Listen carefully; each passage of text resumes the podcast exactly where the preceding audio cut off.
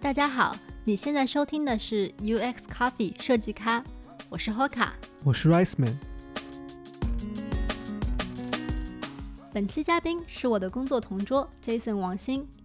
毕业之后，Jason 先后在 Amazon、Salesforce 和 Google 工作。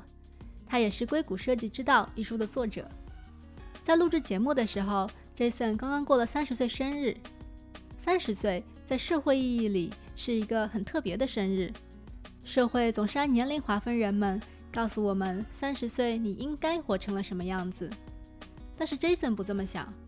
从人生的二字头走入三字头，Jason 觉得他的人生才刚刚开始。每到一个节骨眼上，你就会讲点东西吧。那几天最大的感受是挺感恩的，因为人家说三十而立，而立就是说你怎么着站起来了，然后准备好了。呃，我觉得其实像我们说这种，你准备好了，其实是有很多很幸运的成分在里面的，就。健健康康呀，就是世界这么和平啊，然后有机会有平台，就所有的这些东西，就其实这些都都不是那么理所当然的。觉得自己在现在这个状态挺好的，觉得自己人生终于可以开始了 终于可以开始了。对，就是自己现在可以给自己创造一些时间和机会来做自己想做的事情，可能是很小的事情啊，比如说我今天想学一点什么东西，明天我想要。呃，去做一个什么一样的小项目，后天想搞一个演讲，就是自己有一点小开心的事情想要去做的时候，我可以给自己挤出一些时间来了。我觉得可能以前不知道大家有没有这种感受，就是你总被什么东西驱动着走，就是因为有一条路我必须要赶紧达到那个东西，所以你的时间表都被排好了。嗯，而且。我觉得这个时间表有的时候都不是我给自己排的，更多的好像是社会给我们排的。对，对吧？你二十一岁、二十二岁本科毕业，要么去读研，要么出国深造或者找一份工作。然后刚开始工作的时候又不知道怎么样去在工作里面站稳，所以刚一开始的时候可能也就每天在想着怎么样在职业上有一些发展，就是有很多还有很多外因。然后当你现在这些东西就是。也马马虎虎能过得去的时候，你就开始想说，驱动你内心的一些东西是什么？啊。临近三十岁的这几年，Jason 开始向内探求，寻找自己的人生意义。他发现，他要找的不是一个具象的目标，而是一种状态和过程。因为我差不多在你。一两年前的这个，是不是也暴露年龄了？但是我的 midlife crisis 就是中年危机，大概是在。一两年前吧，quarter life crisis，quarter life 就四分之一人生，二十五岁的。对，我的四分之一人生的这个危机，大概就是在一两年前，是我不记得是因为什么被触发了，应该就是那种微信公众号跟我讲说什么，虽然标题没有那么耸动啊，就是不是那种什么你看同龄人抛下来，但其实差不多意思。当你看到他们去讲。扎克伯格在二十三四岁、二十五岁的时候做的那个事情、那个成就，你就会，当你过了那个年纪，对，当你在电视上看到所有的，不管是体育啊、娱乐啊，或者是学术类，好好多在电视上出现的人物，都已经比你小了，嗯，或者说你看到他们有很多今天的成功的人，在你这个年纪的时候，早就已经达到了一个，比如什么什么样的高度，高度，对，这个时候就开始让我就觉得。没没没东西，没没东西可追了，就是没没什么好好好去追求的了。就是你已经过了那个时间了。如果你以人生的这个年龄为一个衡量的尺度的话，所以我们这张桌子上觉得年龄是一个好的衡量标准吗？我应该投的不是，不然他就不会给我们带来危机了。对，我觉得应该是不是？嗯，但是我觉得好像。但是我们都有这个体验，对，我自己也有。对对对，就是就是大家会去聊说什么，哎呀，八零后、九零后、零零后什么之类，就是自然而然的把人按照出生的年份来区隔，说这样的人、那样的人，或者对对对。我一开始的时候应该也会有这种想法吧？我觉得，因为很多参照物在外，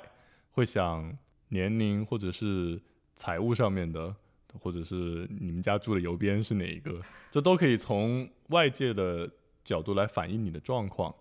但是你开始会慢慢意识到，好像这个东西不太对。你们有没有发现，在美国，没有人就说什么年龄该做什么事儿这种舆论，他们会尽量回避这个问题。他们会说：“哇，你年轻有为。”但是我没有怎么听过，就是把人们按年龄这种来划分的。有会说千禧一代，嗯，他其实这种千禧一代讲的更多的是一种就个人个性特征、习惯、文化这种他们的成长背景。对，但是好像翻成千禧一代，或者说怎么样进到我的脑子里，我立马就把它翻成了，比如九零后或者什么的。嗯对，有个具体的形象。对对对对，但是确嗯实有可能美国可能没有那么强调这个，这个可能也跟那个我们比如说去读书看到那种四五十岁的阿姨在同一个跟我们同一个课堂上学，我记得我当时感觉特别震撼。讲真的，刚一开始就觉得，哇，他这样应该要经历很多目光和挑战吧，因为毕竟这么大的年龄跟年轻的孩子们一起上学。但是我后来就慢慢的悄悄发现，好像没有什么挑战，没有人在乎这件事情，他自己也不在乎，好像只有我在那儿在乎。你也会听到有些故事啊，什么七十岁的人出去创业，或者是六十岁的人在那儿上学写多少论文，那觉得不对啊，那好像那些人好像也挺成功的，年龄好像不对。然后又听到什么很多有钱的人呃抑郁或者是不开心，好像觉得金钱也不会给他们带来快乐，你就开始就觉得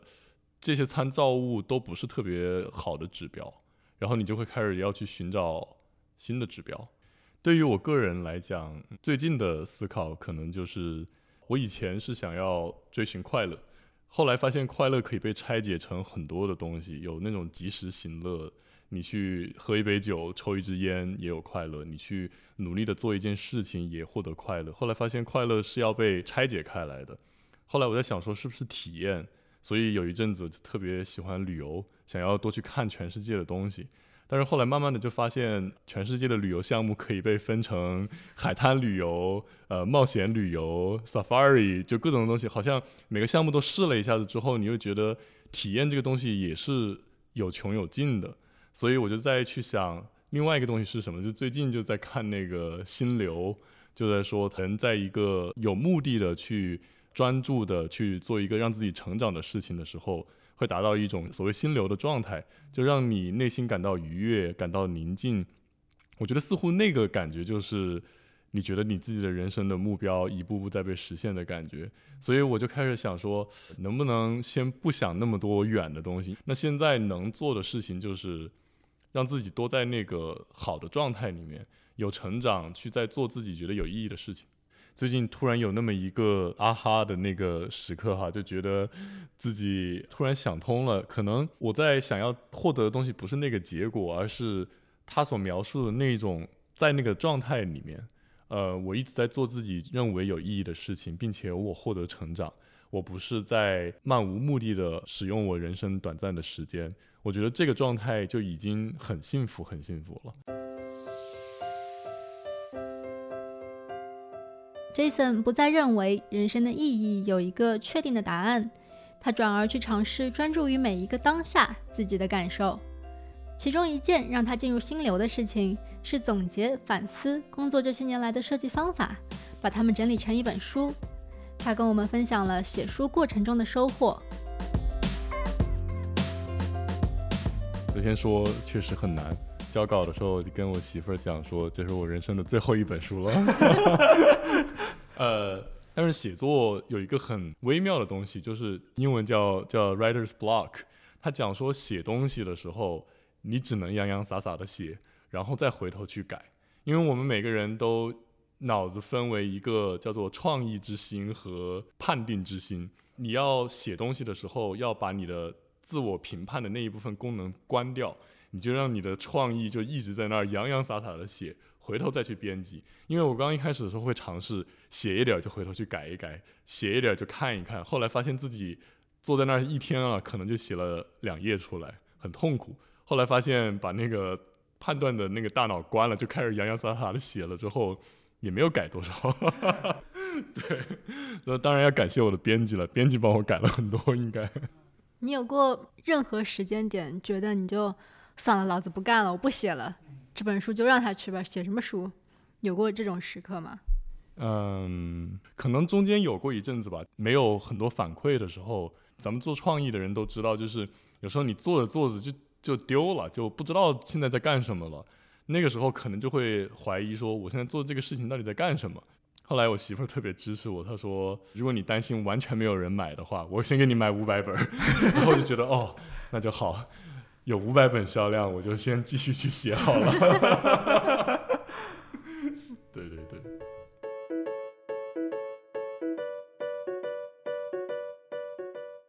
书里有一个地方讲的特别好，就是你讲到了你是怎么样学会去接受别人给你的设计的反馈的。大家都知道，设计是一件非常主观的事情，就没有什么对或错。然后学校里也没有教过说，哎，当别人给你到反馈，尤其是这种很主观的反馈的时候，你应该怎么去对待它？因为学校里都是对或错，就是是或否。两种情况嘛，所以在这种非常主观的情况下面，你怎么去接受这个反馈，就是一件很多设计师可能是需要去学习的事情。然后我看到你在书里面讲了你是怎么去学会接受这种反馈的，看起来你是自己其实也是有经历一个心态的转变的，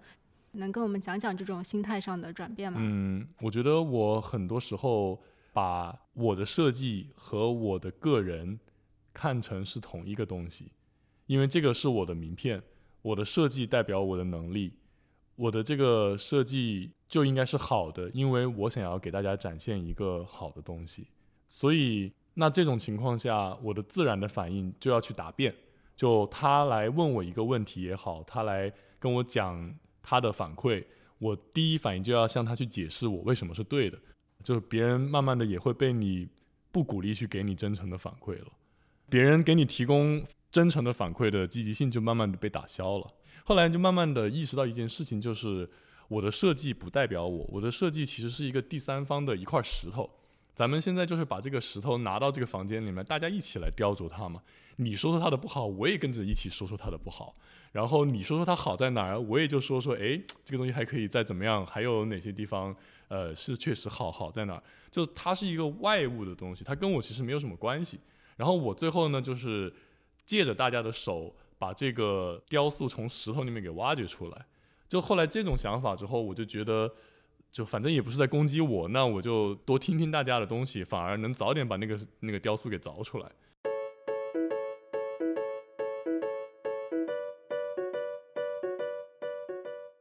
看了你的书之后，还有一个印象比较深的点，就是你知道很多人会问说，成熟的设计师和初级的设计师有什么样的区别？我怎么样可以变成一个成熟的设计师？然后你这个书里面，其实就用了一个词来概括成熟设计师和呃初级设计师的一个区别，就是 intentionality。然后你把它翻译成意向性，可能我觉得这个词可能就是说，你设计的时候每件事情可能都是需要有一定的目的性吧，就是你知道你为什么要做这件事情。然后你能够自己去讲清楚你为什么会这么做，嗯，你能不能具体跟我们讲讲对这个词的理解吗？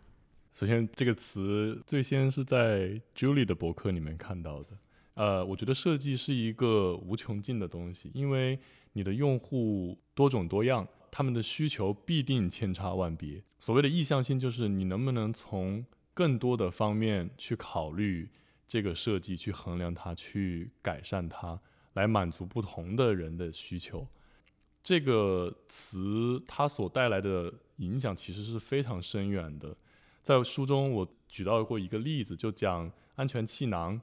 之前做测试的时候，不可能拿真的人去做测试嘛，他就会把人偶放在汽车里面去撞击，然后去看那个汽车在撞击的过程当中对人体带来的损伤，看安全气囊能不能保证把它的损伤做到最小化。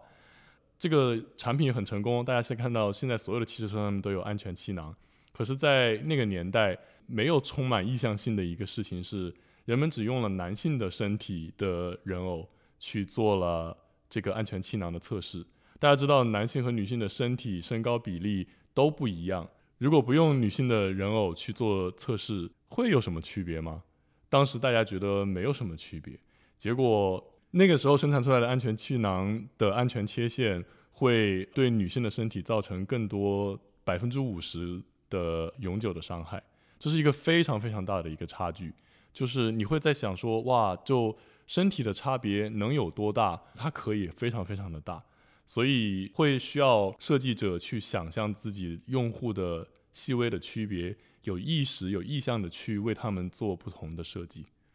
所以我听你讲 intentionality 意向性这个词。嗯，我感觉根据你说的，它不只是比如说我做了一个设计决定，比如说这个按钮是蓝的还是红的，这个决定我是为什么做出的？听起来好像不只是这个，它的含义更广，它可能还包括了是当我在设计的过程当中，我在这个过程当中怎么展现我的意向性，来达到一个好的一个设计的效果。就比如说你前面说到那个安全气囊的测试。测试的其实就是一种过程，就是在我那个设计的过程当中，我要知道不只是男性的人偶，我要拿来试一试；女性的人偶我也要试一试。我要包括各种各样不同的情况。这个词不是只是一个结果。对对，不是一个结果。它其实呃，在设计师的日常的表现当中，充满意向性的一个设计师的对话，可能就是你问他这个按钮为什么是蓝色的，他可以跟你讲出三五个不同的理由。可能他会跟你讲这个颜色对于呃色盲的人的影响，他会讲出这个按钮的方位，他会讲出这个颜色跟视觉系统的一个协调度，很多这种不同的一个方面，但是没有人问过他这些东西，他自己都把边边角角都想过一次，我觉得是一个设计师很有意向性的一个一个标志吧。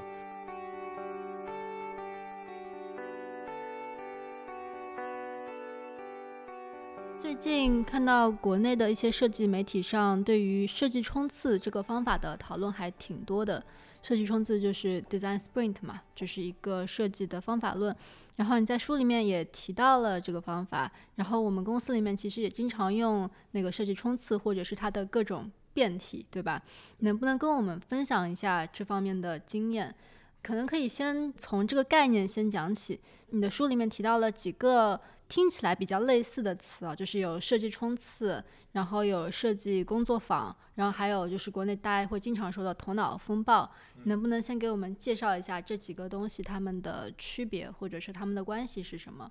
先说头脑风暴吧。头脑风暴是上个世纪四十年代叫 Alex Osborne 的一位企业家，他发明的一个概念，就是刚刚提到写书的时候，你的。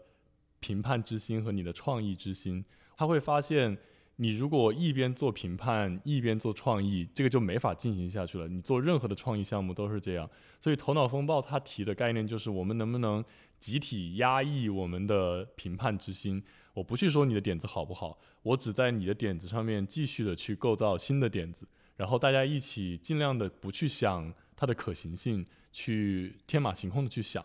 但是对头脑风暴有很多诟病。就是说，一堆人在那儿没有评判之心的想了一堆天马行空的点子，然后发现一个都没有办法用，所以头脑风暴有一个它的批评的声音在那个地方。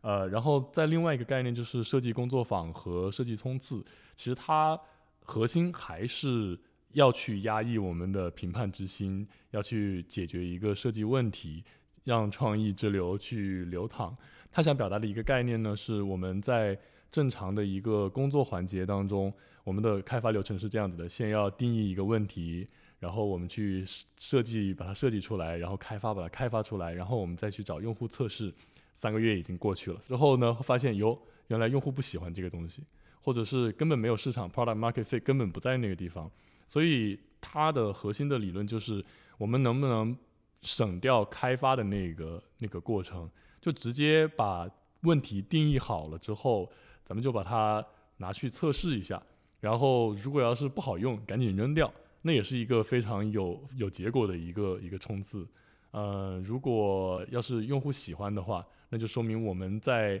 花三个月时间去开发产品之前，已经验证了我们大家都知道这个项目的成功的概率稍微大一点，也会很有帮助。所以这个是设计冲刺它的一个最大的一个初衷。我觉得设计工作坊的话，其实。是一个比较概括的词吧，设计冲刺也可以是一种设计工作坊，但是我们平常工作当中用到的设计工作坊，可能就是它的一个子集，或者是我们集中解决某一个小问题。设计冲刺它可能是需要一个非常完整的流程的，就是从你定义这个问题到想出这个创意，到你最后测试它一整套的流程，这个是一个设计冲刺。然后设计工作坊的话，它可能是比如说做了这里面的其中的几件事情，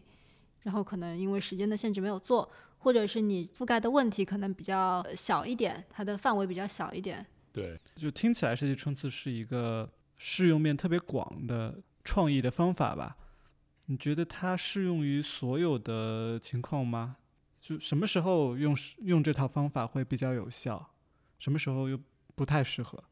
首先，我强烈推荐大家去看 Jake Knapp 的那本讲设计冲刺的书，他阐述的非常详细。这个里面有非常非常多的具体的运用的一些方法。但是简单来说，还是回到设计冲刺它的一个目的。如果我们想要一堆人花一周的时间去做这件事情，有一个最大的一个需要警惕的东西，就是这个问题还没有被定义清楚，或者是我们对它的了解是不多的情况下。就建议最好先不要做设计冲刺，可以先去做更多的用户研究，把这个问题先缩小到一个五天之内可以想出解决方案的一个程度，再去做这个设计冲刺。因为设计冲刺不可以被用来去花五天的时间去了解或者去争执我们要解决哪一个问题。大家在进到那个会议室之前，最好就已经同意我们要解决同一个问题，并且你得要去找你的领导层。呃，去同意我们要花这个时间、花这个精力，并且有承诺我们要在组织上面花时间和资源去解决这个问题，把条件都准备好了，现在大家就只差想点子了，然后就花这个时间来做这个点子。听起来，你你在计划一个设计冲刺的时候，其实是非常花时间的，甚至可能比你做一个设计冲刺本身更花时间。对，能跟我们讲讲，就是你。计划一个设计冲刺的时候，有一些什么常见的，比如说大家可能会忽略掉的一些事情吗？嗯，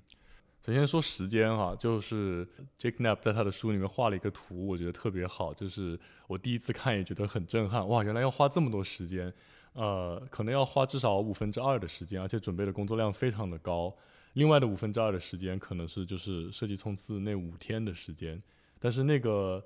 前面的五分之二的工作时间就要准备很多很多的内容，所以呃，我心里面有一个这样的一个心理模型哈，就是呃，我们去驱动一个设计冲刺的项目，其实很像是我们大家一起来种一个葡萄。我需要做的事情，我前期的准备工作，我要决定这个葡萄架搭在哪儿，然后我这个架子我也得先搭好，证明这个架子是稳固的，然后大家就花那五天的时间在那个上面去长出藤蔓。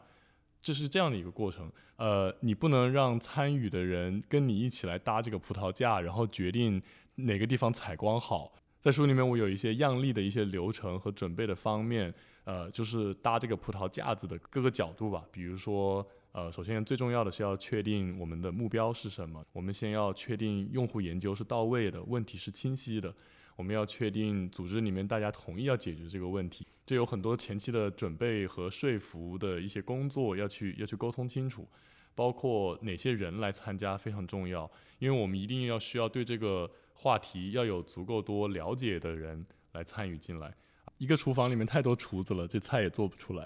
人太少了的话，呃，你一个项目需要多方支援，你需要呃产品，需要工程师，需要市场。需要搞策略的人都对这个东西有一个一个输入，所以就是在这个多元化的一个声音和太多人把这个厨房搞得乌烟瘴气之间的一个平衡，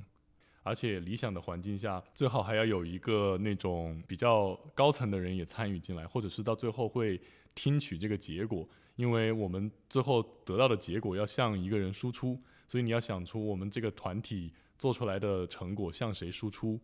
然后再就是刚刚提到的，就是呃，因为大家要有输出，在房间里面的人需要感觉到自己这五天花的是绝对有意义的。我需要放开手中繁忙的那么多事情来做这件事情。呃，你也要向他们做一个说服。可以举几个小例子吧，比如说，呃，刚一开始做工作坊的时候，我自己特别兴奋，然后就发现大家都已经开始不怎么说话了。呃，我后来才发现，其实想问题是很累的。我可能已经准备了一周了，所以就觉得对这些东西了然于心。但是来参与工作坊的人可能已经觉得很累了。当你发现大家就是整个情绪已经比较低的时候，你就说让大家休息五分钟，出去买杯咖啡或者是聊会儿天，然后你可以去找下面的人去问一下，就私底下问一下说，哎，刚刚看大家好像都有点疲惫了，原因是什么？就是有一个迅速的一个调整的东西，是我当时就学到的一个还蛮重要的一个点。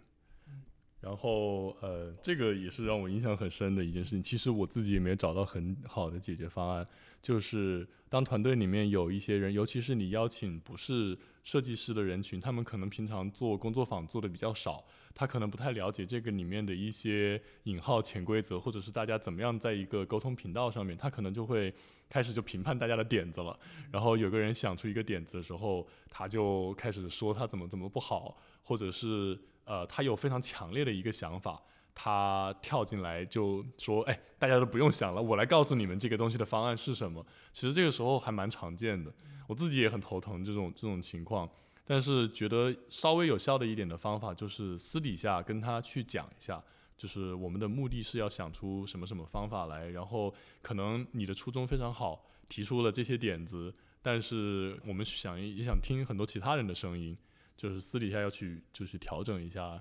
我觉得这个问题尤其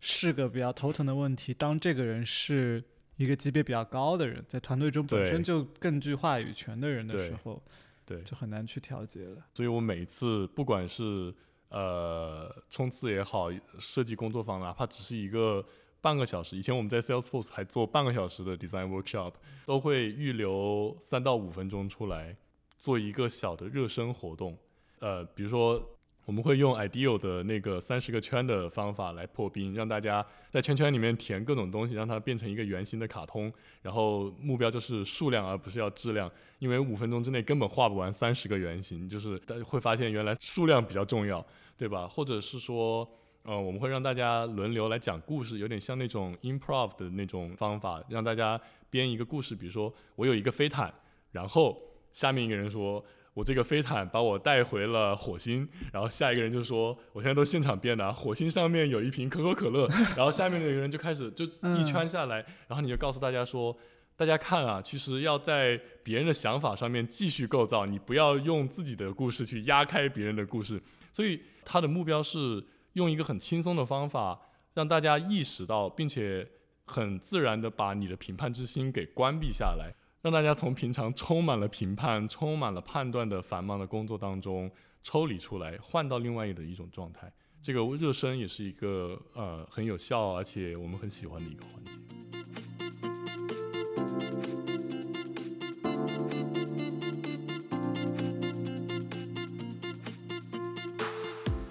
如果你想要了解更多 Jason 这几年来的工作方法总结。你可以去各大网上书城搜索“硅谷设计之道”。